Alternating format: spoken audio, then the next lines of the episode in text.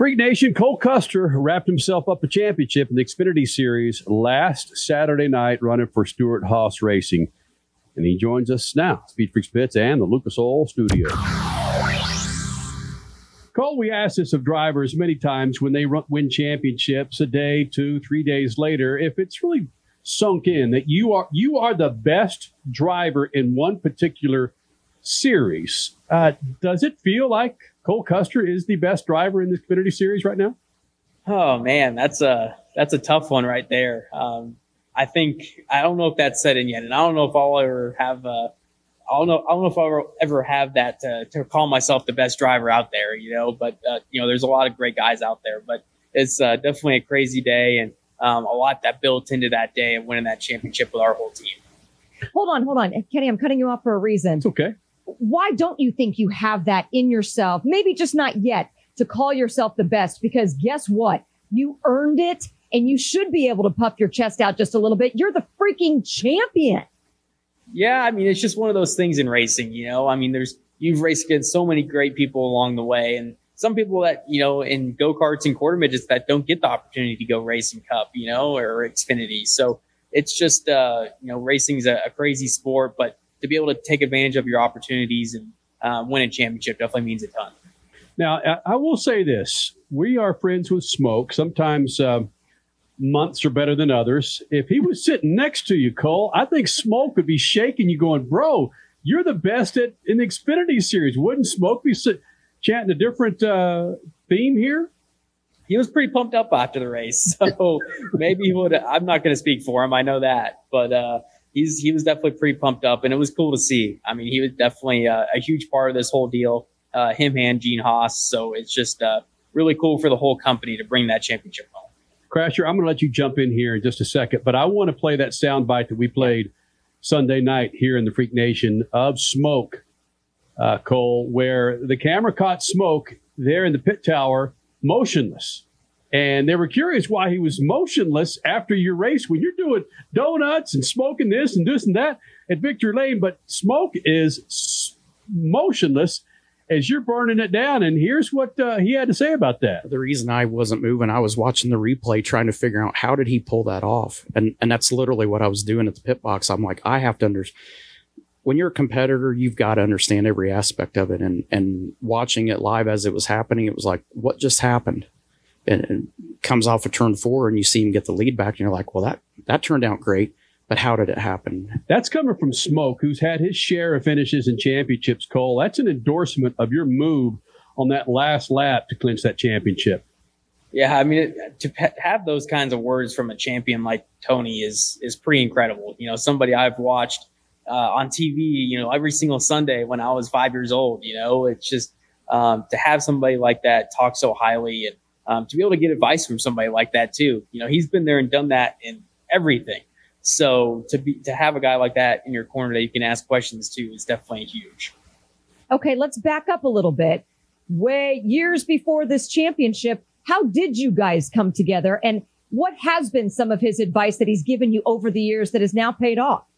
Well, I think the biggest thing for him is just he's always huge on you got to have patience. You know, you got to work with your team good.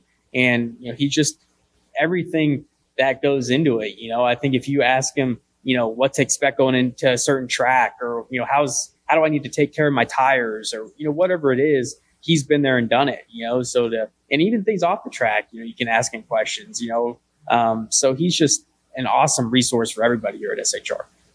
You know, when you say patience, that ties into something that I've been wanting to ask you ever since Sunday night and the weekend wrapped up NASCAR's championship weekend in Phoenix. I've seen some people, and of course, social media can go in so many different directions. I've seen some people get a little upset that, oh, it's a, an embarrassment to NASCAR. Ryan Blaney has three wins on the season and he wins the championship. And I'm thinking, why is that an embarrassment? And then I thought, wait a minute. It's the same with Cole Custer. A couple of wins, but you do have the title. It's the way the series is structured. Here's, here's my opinion on it. Such a long season. Yes, wins matter, but overall, it's that patience and consistency at the top arguably matters most. What are your thoughts on that? And what do you tell fans with that perspective?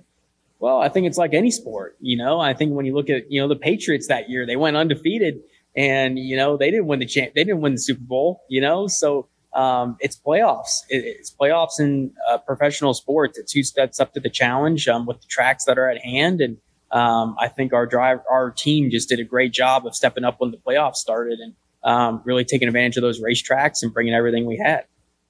Excellent answer. Mm-hmm. Yes. Whether it's consistency throughout a long season or when it's playoffs, you just got to change things just a little bit to become even better at that point of the year. Thank you for that. Cole Custer, the 2023 Xfinity champion. It was great to see you. I remember when you were not much older than five watching Tony Stewart. You were at Irwindale Raceway racing. Uh, and uh, what'd you learn at Irwindale that uh, they helped you make that last move to win the championship in Phoenix?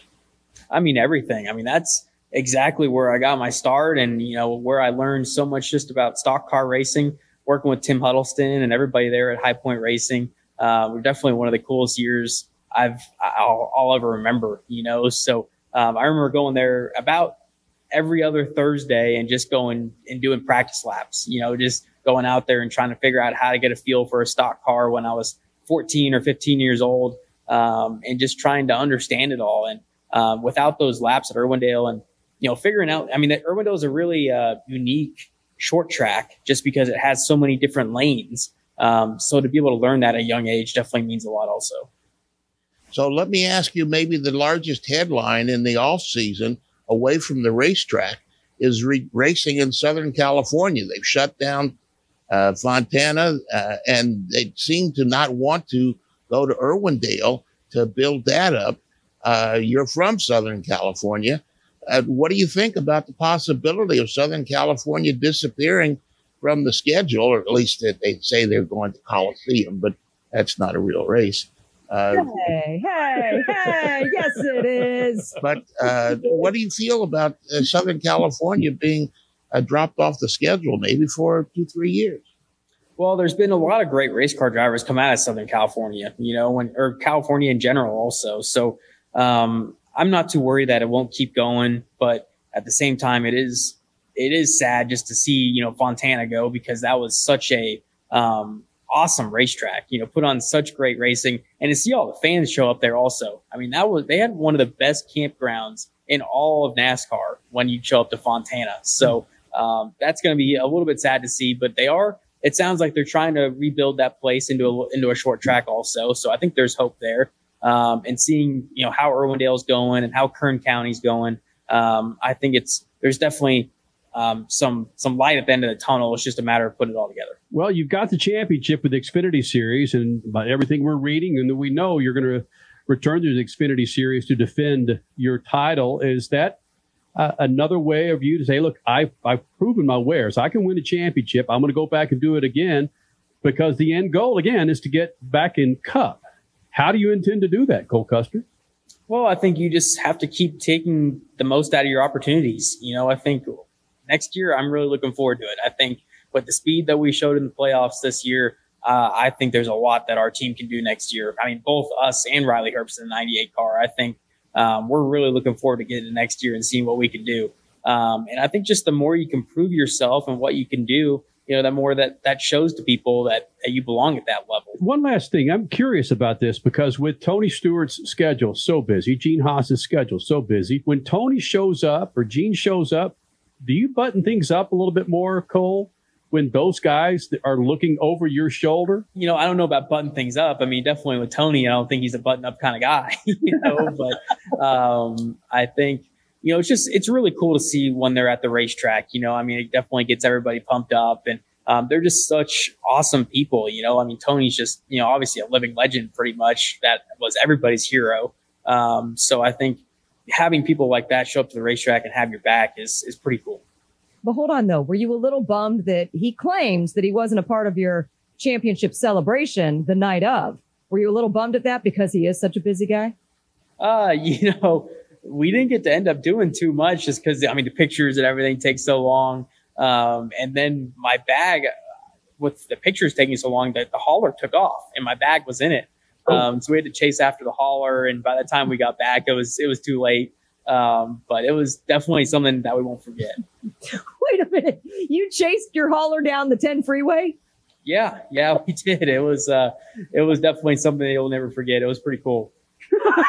chasing, chasing your hauler down the freeway school. That's how you I mean, celebrate a championship. Don't forget it. You know. How did you stop a big 18 wheeler on the freeway? To, how'd you get the guy's attention? Uh, we called them. You know, we have their number, so we got it. Hey, it's your winning driver, bro. You left my clothes. All right. Well, Cole, thanks for taking time out of your day to join the Freak Nation, man. Good luck to you for 2023, but uh, just savor this big old moment, all right?